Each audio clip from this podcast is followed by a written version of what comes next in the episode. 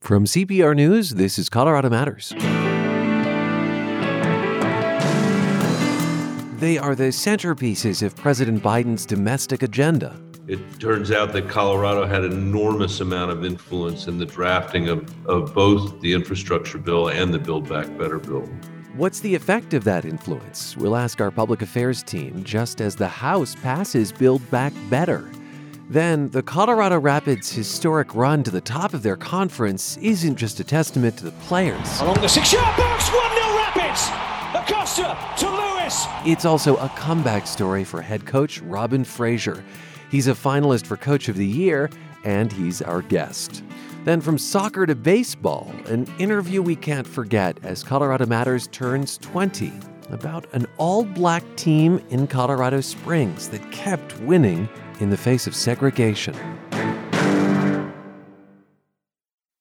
I donated my car. I donated my car. I donated my car. I donated my car to CPR. I needed a new transmission and a lot of other work. This was a great way to make a large gift. It was a car that we had loved. It was time for it to go on to its next life. It was time for the car to get off the street anyway. I knew that it would make me feel okay about saying goodbye. And it was time to give it to a good cause. All I had to do was fill out a form online. Somebody gave me a call, and they came and picked it up. It's easy to donate your car at CPR.org. This is Colorado Matters from CPR News and KRCC. I'm Ryan Warner. Build Back Better, that roughly $2 trillion package that invests in everything from healthcare and childcare to fighting climate change, it has passed the House. Now the U.S. Senate takes up the measure. That will be neither easy nor breezy. We were curious just how influential Colorado's nine members of Congress have been in shaping the president's domestic agenda these days. And it's something that CPR's Andrew Kenney has looked into. He's on our public affairs team. Hi, Andy. Hello from my house. From your house. yes, not the U.S. house. Before we get into where Colorado fits into all of this, let's just get a quick refresher on the two bills that make up President Biden's big agenda items Build Back Better, which I just mentioned, and uh, the infrastructure bill. Sure. So President Joe Biden just this week signed the first one, which is the roughly $1 trillion infrastructure bill. Uh, people may know by now it's focused on roads, bridges, ports, rail, etc., a lot of physical infrastructure. And this one, that one actually had a fair amount of Republican support in the Senate and some in the House. Took a long time to come together, though. And that was mostly because Democrats have also been trying to pass this Build Back Better Act, which is set to involve even more money for what's being described as more social policies, social spending, such as universal preschool, climate adaptation, healthcare, and a bunch of other stuff. That one has just passed the House, but it's far from a done deal in the Senate. Democrats had to adjust their timetable after a record breaking speech by the House Minority Leader, more than eight hours long overnight, sort of a filibustery tool. Indeed, but they ultimately still did vote it through this morning through the House. Uh, again, that's not the last step, but it's a big one that resulted from months of fighting and negotiation within the party. If you look at the negotiations on this pair of bills together, you can actually see a lot of the Colorado delegation's fingerprints, uh, a lot of stuff that they got in there, a lot of their their work on these bills, and that's according to Colorado Senator Michael Bennet. It turns out that Colorado had an enormous amount of influence in the drafting of, of both the infrastructure bill and the Build Back Better bill. What does that influence look like, though? Like, what do we really know about what they did? Well, we know what they took credit for. So I'll start with the uh, other senator, John Hickenlooper. He is part of this group of bipartisan senators. There are 22 of them, and they helped to put together the terms of that first deal, the infrastructure package. Some of his fellow kind of delegation members talked him up a bit. Uh, when we asked Hickenlooper, he didn't take too much credit since, as he says, he's just a freshman senator. I tried to be part of the discussions where I thought I could add value. And I didn't I don't feel the need to go and hijack the conversation and beat my chest and say, well, wait about, you know, I was mayor for eight years, I was governor for eight years. You know, that seniority doesn't count anything in the Senate. He did take credit for one little piece of the infrastructure legislation that had to do with electric car charging stations. Okay, that's on the Senate side. What about the House side? How involved were Colorado's Democratic representatives? Oh man, pretty closely, Ryan. This was a big moment for Representative Joe Neguse, who is tight with the kind of progressive part of the House caucus, and he's been lifted up as one of the people who helped get progressives on board with the current approach. Uh, they had really not wanted to separate separate out these two bills, uh, but Neguse helped them to, helped to convince them to move forward on infrastructure with the promise that this Build Back Better bill would follow pretty quickly. And actually, that is happening this morning as we see. Indeed. Uh, so it sounds like Neguse in particular had a pretty significant role here. Yeah, as you know, there there are a lot of members in Congress of Orange 35, so it can take a lot to stand out. But Neguse's efforts, basically, he got a mention by the White House Chief of Staff. Uh, it's been widely circulated, reinforces this perception that he's somebody who's continuing to gain influence and can serve as a bridge between progressives and House leadership. Uh, here's how he actually described it. I would just simply say that a large part of uh, of the work that we have been doing over the course of the last few weeks is really rebuilding trust. He's talking there about trust between Democrats mm. because it's been a long and stressful process for them. He's also taking credit for winning about $15 billion for the Climate Conservation Corps in the Build Back Better proposal. You're listening to Colorado Matters. I'm Ryan Warner, and from CPR's Public Affairs team, Andrew Kenney joins us just as the U.S. House has passed that two trillion some odd dollar Build Back Better package, and on the heels of the signing of the infrastructure bill. We're asking what role Colorado's delegation has played. Let, us turn uh, to which Colorado proposals are included in these bills. So you mentioned Hickenlooper's electric vehicles legislation. Neguse has that climate corps. Uh, are there other standouts, Andy? Yeah, maybe the biggest standout, especially in this Build Back Better bill, is one from Senator Michael Bennet, and it is the child tax credit expansion. Hmm. And that's a complicated sounding thing that affects tons of people. So historically, you know, American families have been eligible for child tax credits. You kind of get a discount on your taxes, and that can come for each child in your household. And the value is kind of floated up and down for uh, many years. But most recently, during the pandemic, Bennet helped push that up to as much as $300 per month per kid as part of the emergency response. And that money has been being paid out monthly, not just at tax time. So that's a huge impact. Uh, permanently expanding that credit has been a long-time goal of Bennet's because he argues it's one of the most obvious, effective ways to get kids out of poverty. Just give their families money. And he's been one of the major people pushing this. So he saw this Build Back Better bill as the way to get a permanent expansion of this major social policy. And what's happening with it? Well, uh, it's not permanent so far. It's been a huge fight within the party. We've seen his proposal cut back, heard it could be even dropped altogether. I started to ask him in an interview about the biggest obstacle to this, and the question didn't even get out of my mouth before he answered. I can, I can say two words Joe Manchin. You know, that is the honest answer. Joe and I have a disagreement about the merits of the child tax credit. And that is why we have not been able to um, extend it permanently, even though that's a priority of the administration. It's a priority of the the majorities in the Senate and in the House. He just fundamentally disagrees with my position. I respect his position. It's a he, he's taken a principled position, but I'm just going to have to overcome it at some point. Uh, Joe Manchin, obviously the conservative Democratic senator who's really uh, had a lot of power over shaping this bill because of his resistance to embracing some of these big spending items. Uh, Michael Bennet said that he's basically had to beg Joe Manchin to include anything from this expanded tax credit. Uh, and already, because of Manchin's resistance, the expanded credit's been rolled back to just a year mm. of expansion instead of several years. Bennet did get one potentially permanent win uh, the proposal as it stands now would permanently give millions more low income families access to the child tax credit, even if it's not always such a higher value. Senator Manchin from West Virginia, of course. As for Colorado Republicans, they really haven't been involved in these bills except to serve as critics, right?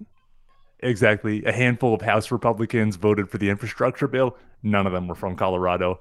Uh, Republican representatives didn't respond to my interview requests, but they have been extremely critical, especially of this Build Back Better proposal that passed the House today. What have they focused on in particular?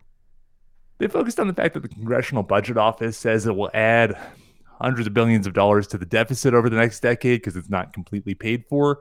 They also oppose expanding some of the role of the IRS and some provisions that benefit people who are in the country without legal immigration status. Representative Ken Buck called it unacceptable. Representative Doug Lamborn said it was a quote scam and big government socialism.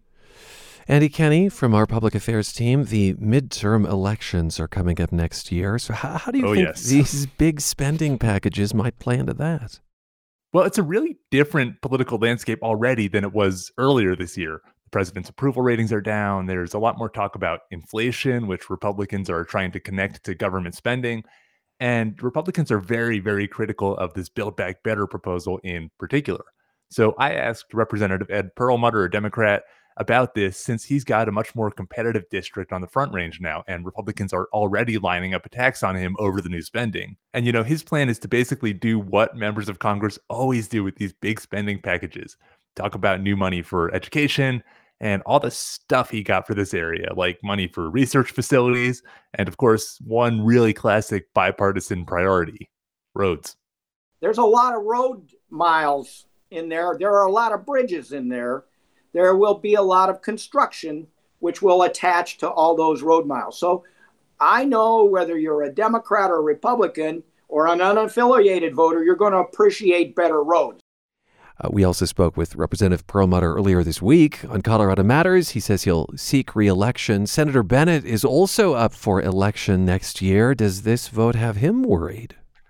I asked him about what's next for, yeah, Democratic Party, their election hopes. And he argued that just this act of getting stuff done would boost voters' confidence in both Democrats and in the government. So I hope people are going to be able to see that and say to themselves, we can't give up on democracy. We've got too much at stake. The world needs us to succeed because we are the, the best offer out there in terms of democracy. And so I'm actually feeling, you know, pretty good about where the country is headed. Um, and, I, and I think we'll, we'll obviously think more about the elections in the in the new year. What comes next, Andy? They still have to pass this Build Back Better bill. Yeah. Uh, you know, the House agreed on its version, but it still has to get through the Senate, which is a tough road. Then maybe even come back to the House. After that, real question of what does Congress do next? Bennet wants to turn. Uh, Senate Bennet wants to, Senator Bennet wants to turn to the China competitiveness bill. He's still holding out some hope for a voting rights bill, although it seems like they would have to basically get rid of the filibuster to do that. Mm. And then there's just lots of priorities for different Democrats that were part of this at some point but didn't make the cut. And on top of all that, you see the madness of the midterm elections really start to roll in and change the political atmosphere yet again. Thanks for the perspective from your house, Andy. Thank you. CPR public affairs reporter Andrew Kenney highlighting Colorado's role in advancing and thwarting the president's domestic agenda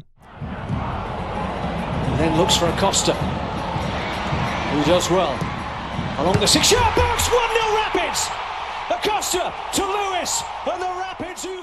The sound of success as the Colorado Rapids, the state's top professional soccer club, capped off their 2021 Major League Soccer regular season one for the record books, most points and wins in franchise history. And for the first time, the squad finished first in the Western Conference. Head coach Robin Fraser is on the line. Congratulations, coach, twice over because you're also a finalist for MLS Coach of the Year.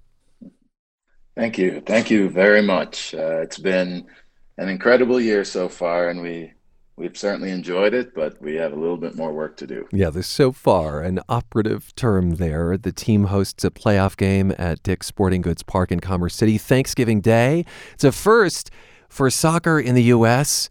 Um, you've led your squad to a, a second consecutive playoff berth in just your second full season with the club. How would you say you and your players do it? Uh, collectively, uh, this is a league where certainly when the league started, it was about, or they certainly felt like it was about, you need big stars to put people in the stands and you need big stars to have good teams.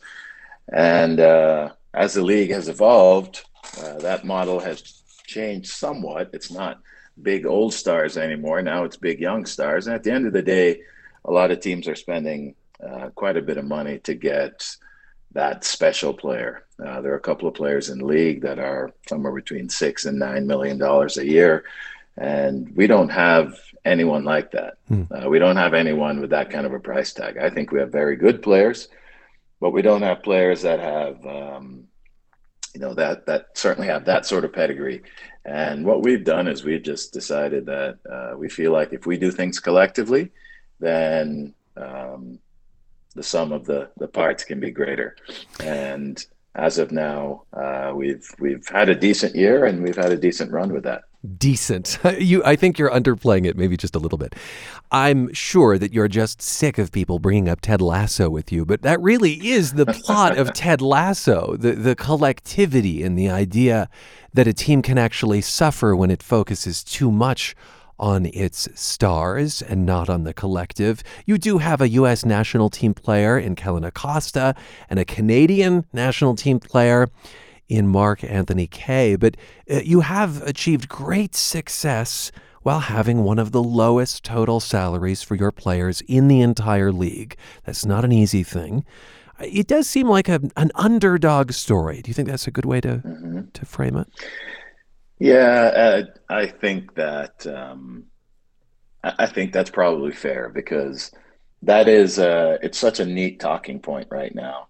How we don't spend money, not like other teams, but we're still somehow in the position we are. And I like the fact that um, it seems to be such a bamboozling topic for everyone, and for us, we just really feel like. Um, this is what it is. We are where we are, and we just want to focus on having good players, good people, um, unselfish players, and the team really is is uh, is a product of that. A very unselfish group. And it's funny you bring up Ted Lasso. I just watched it. Okay. I've been hearing about it for so long, and I just watched it probably within the last uh, month or so. And at first, I thought well, just the whole premise of an American coach, an American football coach coaching in England, uh, and the grief that must go along with that. It was such a really funny premise. But what I've found, and I've talked to some of my assistant coaches, I think we watch Ted Lasso through a slightly different lens than hmm. the average person. And I find a lot of what they do to be, while comical and somewhat corny, to be not that far from home. And uh, it's been a really interesting process of watching that and thinking about how we relate to some of the issues that they have. And uh, it's just, it's more than just a comedy to me, but I love it. I think it's great. and football is life. Football is life. we actually have a player, uh, Nico Mezquida, who is a Uruguayan and has the most unbelievable bright light inside him. He is he is a joyous person to be around and he is joyous every single day. And we actually our strength and conditioning, our, our performance coach said a while back that he was telling me about Ted Lasso and telling me about this character who is just happy. He's just the most happy-go-lucky person, the happiest spirit. And he talked about the football his life and it's actually become a thing on our team now around Nico Mezquida. It'll be, you know, we'll be going through a training session and Nico will do something well, and everybody goes, "Football is live." this has become something of a refrain among the Rapids. Yeah. We're speaking with head coach Robin Fraser. Okay, so let's hear what some of your players have said about you getting picked as finalist for Coach of the Year. He's been that leader for the group. You know, we've got a young group here, or we have done over the last two years uh, the way he goes about it on the training field. He's made every single player better. He's really transformed this team into an elite an elite team, and we're a contender now. He's really brought this team together, and uh, I think that's what a lot of us will look back at the end of this year, hopefully lifting a cup, is that so many guys contributed, and you know we, we can't control that. That's the coach, and I think that's why this locker room's so good. And I think it doesn't matter who we go up against. He always seems to have a game plan that you know is in place to to beat the opposition, and it's always so detail oriented. So that was Englishman and Rapids captain Jack Price, Jonathan Lewis, and Cole Bassett, homegrown player who came up through Colorado youth soccer. Uh, I, I want to focus on that idea that you always have a game plan, we heard. Do you draw up game plans? Um, do you just explain your vision to your players? Is this floating around in your head? yeah, this is a this is a an elaborate, time-consuming process. Uh, I always joke with the assistant coaches that Tuesday, Wednesday, sometimes Thursday, I don't sleep a wink because I'm bound and determined to figure out the best way to play against the upcoming opponent and um, the best defending scheme, the best attacking scheme, and then to figure out what players fit. And um, our coaches, I have the most unbelievable coaching staff. You know, you mentioned uh, being up for coach of the year. That has so much to do with the staff. And uh, I definitely sit here and I get a lot of credit for what's happening with the team, but mm-hmm. the staff is incredible. And we spend a tremendous amount of time. They spend a tremendous amount of time, even on their own with individual tasks. But we get together and we have very, very long conversations about the ways that we think we should play, the best ways to go about it. And it's a very collaborative effort. And uh, usually by Friday, the day before the game, Thursday or Friday, we have some sort of a game plan and uh, we just work on it for a few days. And um, so far, it's it's it's been more good than bad. I'll say that. And when does the sleeping happen? Uh, December 10th to January 10th. yeah. Okay off season, off season. yeah. This is your second time around in MLS. You coached a team in LA for a couple of years. You were an assistant coach with some other teams in Salt Lake, New York, Toronto. Tell us something you learned from those earlier experiences that's proven helpful now. Uh, here's the biggest lesson I learned when I went from I started at Real Salt Lake, and Real Salt Lake had a team very similar to this Colorado team. Hmm. Uh, no big superstars, uh, very collective in how they went about things, very humble team, and we ended up winning a championship in 2009. So then I, uh, in 2011, I got the head coaching job at Chivas, as you just mentioned, and my feeling was this was a, an organization that would definitely had a number of challenges. And I knew that going in, and I just thought to myself, well, I'll just go in, and it really doesn't matter what the organization's like. We just go in and coach the players up and get them all motivated, get them going in the right direction, and I'll have the same sort of success I did here and at Salt Lake. And it took me maybe about two weeks, three weeks to learn the best lesson that's carried me throughout my coaching career since, which is everyone is not you.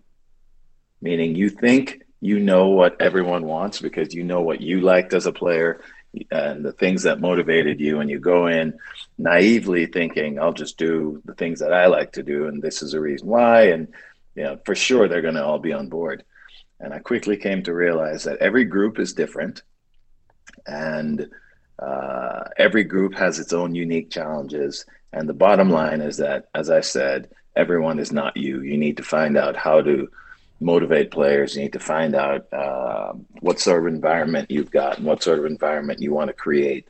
And there's so many things that I learned just within that first couple weeks at Chivas. And um, uh, it's certainly one of the lessons that has carried me throughout uh, my coaching career since. Mm. The idea that we so often filter the world through our own lenses, and that that isn't 100%. always the the best way to approach it. You know, before coaching, you had an illustrious playing career yourself, including with the Colorado Foxes, which came before MLS started. You were a tenacious defender.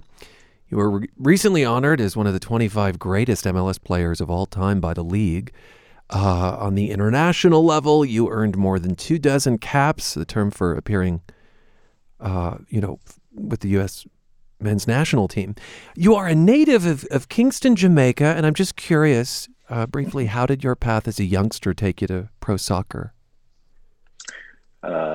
Great question, and there are a couple of ways that I always answer that.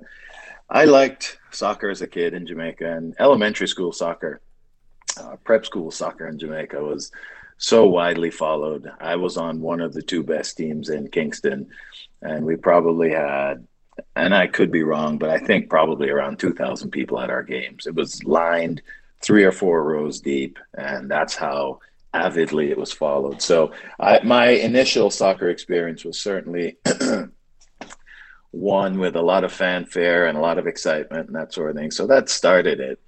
But I remember my dad taking me to the National Arena in Jamaica in 1974 during the World Cup. And I think we went to three games. It was either two or three games. Mm. But I left those games so wide eyed, loving every single thing about playing, everything single thing about high level soccer, international soccer, the World Cup. And I was absolutely hooked at that point. My mom says she remembers me saying, I want to be a professional soccer player one day. And she pat me on the head and said, Oh, that's such a nice dream for a young boy to have. Oh. uh, so then we moved to the States in uh, 78. And uh, my dad, um, he started the first chapter of AYSO, which is a national recreational uh, recreational soccer organization. I, I know it well. I was in it chapter- myself. Yeah. Ah, okay. so we he brought the first one to Miami so that I had a place to play, which was incredibly um, thoughtful and kind of him to do that. And then he coached me, and I made his life miserable for about two years um, because I was the precocious kid who thought I knew everything. Uh, but it certainly set me on a path of playing here. Um, and I, even throughout my youth years, I didn't play really, really serious soccer. I played with my friends and I played on a team that was okay, but not a great team. And not till I landed in college did I really realize how hard you have to work and the requirements and the demands to be a good player. And um, luckily, I caught the speed of that pretty quickly. And shortly thereafter, I was I was in the in the U.S. national team pool. Uh, which was again another huge jump for me, just coming from a background that was really about playing with my friends. But I was I was extremely fortunate, extremely extremely fortunate. I did well at FIU. In fact, in fact, I got recruited to FIU because my best friend wanted to go to FIU, and uh, this was the coach's insurance policy to get him. That's how sought after I was. Uh, In in just the last uh, few moments, I just want to note Uh-huh. that you have a diverse team. It's a diverse league, a diverse global sport. But soccer is often one that reflects the tensions and divisions of society. Uh, it is also true that the fraternity of black coaches is small. So I, I just wonder what insights, before we go, uh, as a black man in America, you have now that you're a head coach in MLS.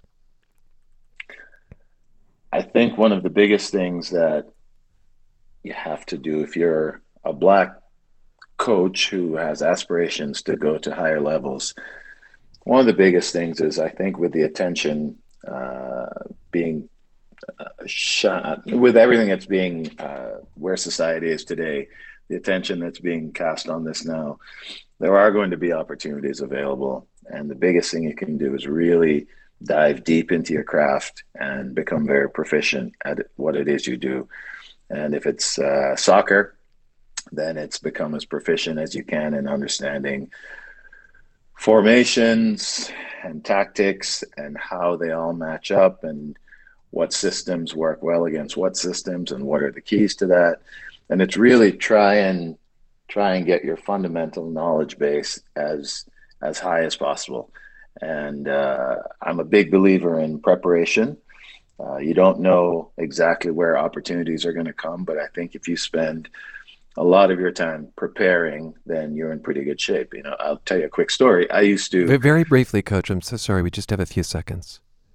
Okay. Uh, I I was interviewed a number of times over the years, and at times I I felt like it was about filling a quota, and I could have been turned off and not taken the interviews. But for me, it was an opportunity to work on the craft of delivering my my uh, my vision. And I did so many interviews over the years, and as a result, I got better and better at presenting. Hmm. And eventually, I ended up getting the job. So the key for me is to be prepared. Be prepared, and certainly sniff out every every opportunity that you can. Colorado Rapids head coach Robin Fraser, whom I could spend a day talking with. They'll kick off their MLS Cup playoffs run at uh, Dick's Sporting Goods Park on Thursday, November 25th. Again, that'll be the first one ever played on Thanksgiving Day. Be right back. This is Colorado Matters from CPR News. A more reliable CPR stream on your phone. An easy way to tell CPR what you're thinking. Better browsing. These are just some of the new and improved features of the new Colorado Public Radio app. To get the latest from CPR News, CPR Classical, and Indie 1023, update to the new version on your phone or tablet. Get the new Colorado Public Radio app in the App Store and in Google Play. Search for Colorado Public Radio. This is Colorado Matters from CPR News. I'm Ryan Warner. Sometimes you learn the most about yourself when you're around people who aren't like you. That's what some students found working on school projects with peers in Iraq and Morocco.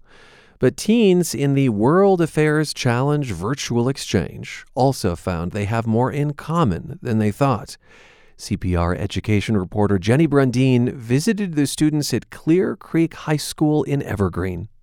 The students in Tina Matthews' third period class aren't listening to her. They're listening to a teenager 5,000 miles away. There is also a strong link between food waste and climate change. 15 year old Moroccan student Rita Isami is talking about how to reduce food waste at restaurants. Good. American team. Um, another way is donating the food. Restaurants could donate. American Max Menard is on the same team as Rita. The virtual exchange is a project of the nonprofit World Denver. It connects high school students in different countries to collaboratively develop solutions to local problems related to the UN Sustainable Development Goals. But there's more, says World Denver's Matt Bitton. The overarching goal is to create mutual understanding between the students from one side of the world and students on the other side of the world. Students choose from some of the UN goals like responsible consumption and production, climate action, life below water, and life on land. They research the problem, work with nonprofits on solutions, and can apply for grants to work on service projects on the ground. 15 year old Colin Hendrickson says his team chose desertification brought on by a lack of rainfall because it's happening in both countries. In Iraq, it, it makes it so it can't grow crops. It increases the air temperature, which you know affects everyone. Here in the U.S., specifically in Colorado, it dries out the trees and the plants and increases the fire danger here, which is a big problem. The American students couldn't believe how well the students abroad spoke English. Colin was also struck by the passion and the dedication shown by the Iraqis. It wasn't just do the basics and then move on. It was really, you know, diving deep into solving the problem, the research within the problem. Whereas Colin came up with a simplistic solution, the Iraqis broadened his thinking about problem solving. But they came with different perspectives and said, well, you know, what if we actually help replant? What if we reach out to these local organizations? It wasn't always smooth sailing. At the outset, Zach Bennett says teenagers on both sides were just shy. One of our administrators would ask a question and it would be just dead silence for solid 10 minutes. And there were occasionally misunderstandings. 14 year old Presley King's group worked on the endangered Iraqi marshes. At one point, the Iraqi team expected more research from the Americans. But instead, the Colorado group had been focused on forging community partnerships. They got a little frustrated with us. She says the Iraqi youth were straightforward, more direct. Like, get to the point, and we kind of. We'll, we'll get there eventually. The cultural differences were challenging sometimes. They didn't really understand that we had to do homework on top of this project, along with like some of us work on the weekends and do sports. But Presley says with the help of a facilitator, they began communicating more, responding within 24 hours, posting their work on Google Classroom, and they selected a team leader. That really helped. In fact, the whole experience of working with the Iraqi youth taught 14 year old Cadence Jennings something about herself. Like, I definitely need to work better at communicating what needs to be said. Thank you. I think we're good, yeah? The students wrap up their final videos on Friday. Thank you. I wish you all the luck. good morning to people in Colorado.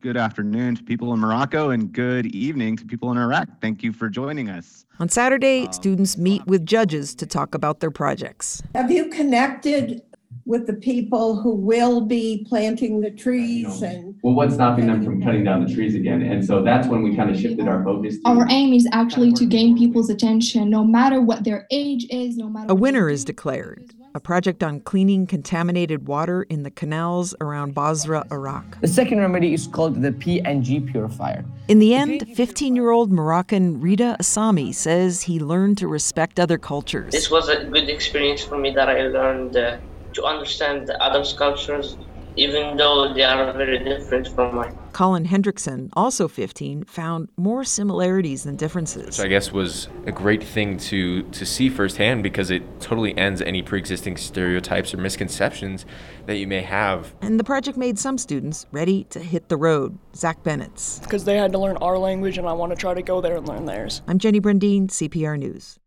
Major League Baseball was all white until Jackie Robinson broke the color barrier in 1947. Still, most teams didn't integrate until the 1950s, so it's no surprise that in 1949, the Colorado Springs City League was segregated. The Brown Bombers were the only all black team in that otherwise white league. And that year, again 1949, the Bombers bested all those white teams to win the championship. Let's listen back to my 2009 conversation with players Joe Morgan and Jesse Vaughn. It's a favorite from our archives as Colorado Matters marks two decades. Gentlemen, welcome to the show. It's nice to have you with us. Thank, Thank you. Thank you. Uh, Jesse, take me back to Colorado Springs in the 1940s. You actually both grew up there, but what was it like to be a young black man there at that time? Uh, the Ku Klux Klan ruled this city. And uh, there were places we could go, and there were places we could not go. And uh, I recall one incident we had two five and ten cent stores here in town. But one of them had a snack bar in it. And uh, we could go in there, but we couldn't sit down if we wanted a drink of water, they'd give it to us in a glass, and after you got through drinking, they'd turn around and break the glass in, in a garbage can. Mm. And if you wanted a sandwich, they'd give it to you, but you could have had to stand up and eat it, and you gave them the plate back, they'd take it and throw it in the garbage can. So they finally wised up and said, well, now, wait a minute, we have to replace all of this. So then they started serving us in paper plates and paper cups. Joe, do you have uh, recollections like this? Uh, so, somewhat, but Jesse's a couple of years older than I am, and uh, naturally things were maybe a little bit better for me than it was for him. But uh, we used to go to the movies on Sundays, and one Sunday we saw all the kids that we were in school with going down to Walgreens to eat. So one night I says, "Hey guys, let's go down there and get something to eat." Well, they wouldn't serve us. So that Monday, I says, I'm going back down there. So there was four or five of us went back down there. So we sat up there and we ordered cheese sandwiches and some milkshakes. Well, they filled them full of salt. So they said that'll be 10 cents or 15 cents, whatever the going price was at the time. And uh, no, we refused to pay. So they called the police on us. And this one officer took a taste of that sandwich and the milkshake and says, I wouldn't pay for it either. he says, You boys go on home. The end of that. But, you know, like in school, we couldn't, uh, the only sport we could participate in was track. Mm-hmm. Any contact sports, no. Football, no. Basketball, no. Uh, little things like this. Well, how, how did you then come to play in this baseball team. The the I, as I understand it, the Brown Bombers formed in 1948. That's what is that? A, a year after Jackie Robinson gets in into the major leagues. We were, you know, a bunch of young kids, you know, like even when we were 10, 11, 12 years old. We all played, and they had the north end, the south end, and the west side. And we all just came together and said, hey, one team. And uh, so after we banded together with the guys from the north and south sides. They came up with the idea we're going to be the Brown Bombers. So we just, it all in, evolved into that the Brown Bombers. Because we were sort of excluded from playing on the white teams, we just formed our own team and we got fortunate. We won the city championship in 49 50. And Joe, can you explain to me a little bit about the Brown Bombers team? I mean, because at this point, you guys are out of high school. And I mean, is it is it pro? Is it semi-pro? Help me understand that. Well, we were we were considered semi-pro. Um, we may have had a couple of young men that had just gotten out of high school, But by and large, we were semi-pro. We were playing baseball because we loved it, but we had jobs we had to go to too. And so, how is that different? Just to, to to be clear, historically, Jesse, from say the Negro leagues that people may be familiar Well, with. Well, we didn't get paid. We we played free. You know, we we, we loved the game, and uh, we came together, and uh, we were so close together. I might say this that whenever we took the field, we already felt like the game was ours. They had to beat us. They we didn't have to beat them because we had already won. that was our attitude. And then we played that way, and the folks saw that. And on Sundays and uh, holidays, when we played baseball in Monument Valley Park, you couldn't hardly get in there. It was so crowded. We played teams from Fort Carson, had a couple of teams. Petersonville had a couple of teams, and they had professional ball players on their teams, and we beat them. And when we beat those teams with those professionals, they said, These guys must be good. No, ain't no must be. We are good. And what positions did you play, Joe? What, how about you? Uh, first base and second base. First base and second, and Jesse. Catcher, or could play outfield, or pitcher if they had to. Well, Joe, did you ever have teams that refused to play with you? No, because it, we were in what we call the city league. It was sponsored by the city. And then we would play outside of the leagues by going to various other little towns around Colorado. But no, nobody ever refused to play us. I know that after we won the championship in uh, 49, well, they had this one team that they thought they were a bunch of hot shots. we beat them. So the next year they decided they didn't want to be in the league because we showed them up. Jesse, were were the stands segregated? So, I mean, did, did white No, folk? They, they was mixed. No, they they were mixed. Uh-huh. Uh, and on Sunday they were all mixed. You know, over in Monument Valley Park. We were here before the Sky Sox came. Uh, they gave us credit for keeping baseball alive in Colorado Springs. Now, when the Sky Sox came, well, that kind of put us out of business. So then our team dissolved. We should say And, that the uh, Sky Sox. That was this is a professional minor league team that came in about They were- 19. they- when they first came here, yeah, they were minor league. They came here from Hawaii, and they're right now they're the farm club for the Colorado Rockies. What were the uniforms like? Do you guys remember, Jesse? Our, our uniforms? Hand me downs. No, we we got some new uniform, but they were wool.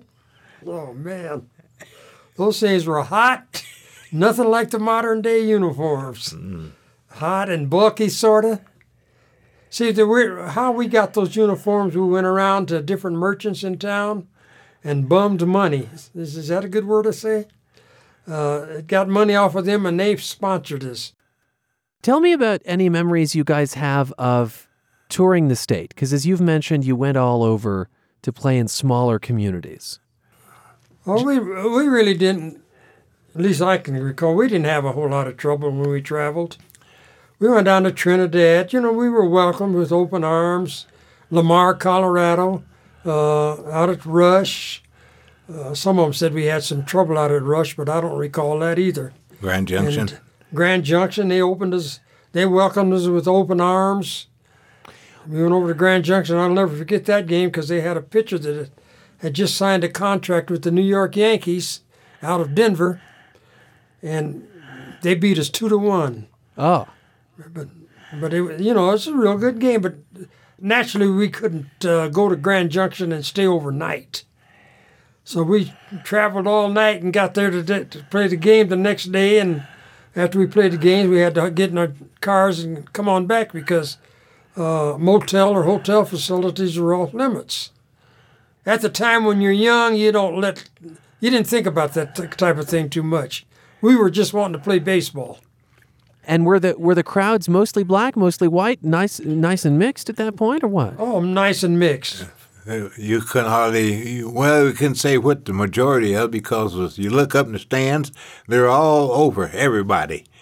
And uh, those who couldn't sit in the stands were standing along the sidelines. There you go. And they were under the trees, even out in the outfield. They were all over the place. So, uh, you might say the crowds were 50 50. Right. I agree with that. The strange thing to, to me here is that the stands are mixed, but it's divided on the on the field. Right. Right. Yeah. And and and in and in the schools the same way. Now in, in gym classes we were all together in one gym class, but when it came to athletics on the varsity side, no, we were barred. We couldn't participate. That's right.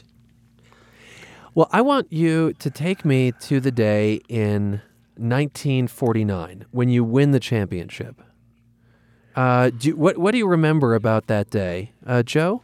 Well, to be honest with you, not a not a great deal. Uh, we just won the championship, and all H broke through out on the uh, uh, on the ball field. Everybody was so elated and happy because we beat a so-called powerful white team that we weren't supposed to even have a chance with. Of course, and after the game's over, we all go down to Duncan's, have our little milkshakes or whatever. Duncan's was a black-owned uh, club and soda fountain uh, in town. Well, it was a bar, nightclub, but they had a, a restaurant downstairs also. That's about all I can really recall. Jesse, any any memories you want to share? Well, now there was there was a few white that were congratulated us and uh, pat us on the back and say, "Well job, good job, well done." But the team we beat, they were oh, they were fighting mad. Yes. You know, they didn't want to shake hands or do anything. That's the kind of what they were like. You know, because we had busted their bubble. To have us, you know, who were uh, we weren't recognized, who didn't have any recognition from high school sports, to get together and, and here we had to go out and, and uh, solicit to get uniforms. We had bats sometimes. The bat break, we couldn't buy new ones. We just take some one penny nails and drive in the bat handle to hold them together. And we would play a nine inning ball game with only three balls. The whole game. Didn't have but three balls. That's what we used. The whole game with just three balls. And then for us to come out there, you know, and then to wipe them out like we did, well, that was to them that was a disgrace. We might as well shot two or three of them, you know, or something like that. You know, you mentioned that incident of, of 49. Je- Jesse just made me remember something. You know, they they almost had a riot out there that night because there was one player on the opposing team got kicked out of the ball game by the, the umpire. Well, this one guy went behind the stands and got a baseball bat, and he came around and it was sneaking up on the ump, and he was using the N-word lover. You know, you know what I'm saying, don't you? I know what you're saying. Yeah. Ah, you're not such a lover. You're not a lover. So f- finally, you both stayed in Colorado Springs. Mm-hmm. Um, I wonder why. I mean, is that it's a different place today, I suppose. But uh, well, I'm I'm a native. I was born in Walsenburg. And I was born right here in Colorado Springs. And my, my dad was a coal miner, and when the mines got slack in, in Walsenburg, we moved up here in 1929, and I've been here ever since. Now, I've been away a few times, but I always come back. I miss the mountains. I miss the climate, the atmosphere. It's just here, you know. And uh, Colorado Springs is just different than any other place I've been. Joe? Well, I fell in love for one thing, because uh, I was actually wanting to go to Chicago. You know how little kids want to go to Chicago or young men, the big city. But I met my wife, and we've been married 59 years now. And uh, I got a job with the Postal Service. So I said, Well, I'm putting food on the table and paying the rent. And like that old saying says, grass always looks greener on the other side of the fence. Well, I says, no, I think the grass is on this side. looks good to me, so I just stayed here. yes, that's me. So, well, thanks to both of you for being with us. Well, thank you for having us. You're quite welcome, sir, and appreciate it. I'm glad I was able to. Jesse Vaughn and Joe Morgan, members of the Brown Bombers who won the Colorado Springs City Championship in 1949. That interview is a favorite as Colorado Matters turns 20. And this is our team Carl Bielik, Anthony Cotton, Pete Kramer, Andrea Dukakis, Michelle Fulcher, Nathan Heffel, Matt Hers, Michael Hughes, Carla Jimenez, Avery Lill, Pedro Lumbrano, Patrice Mondragon, Shane Rumsey, Ryan Warner, and special thanks to Megan Verlee and John Daley. This is CPR News and KRCC.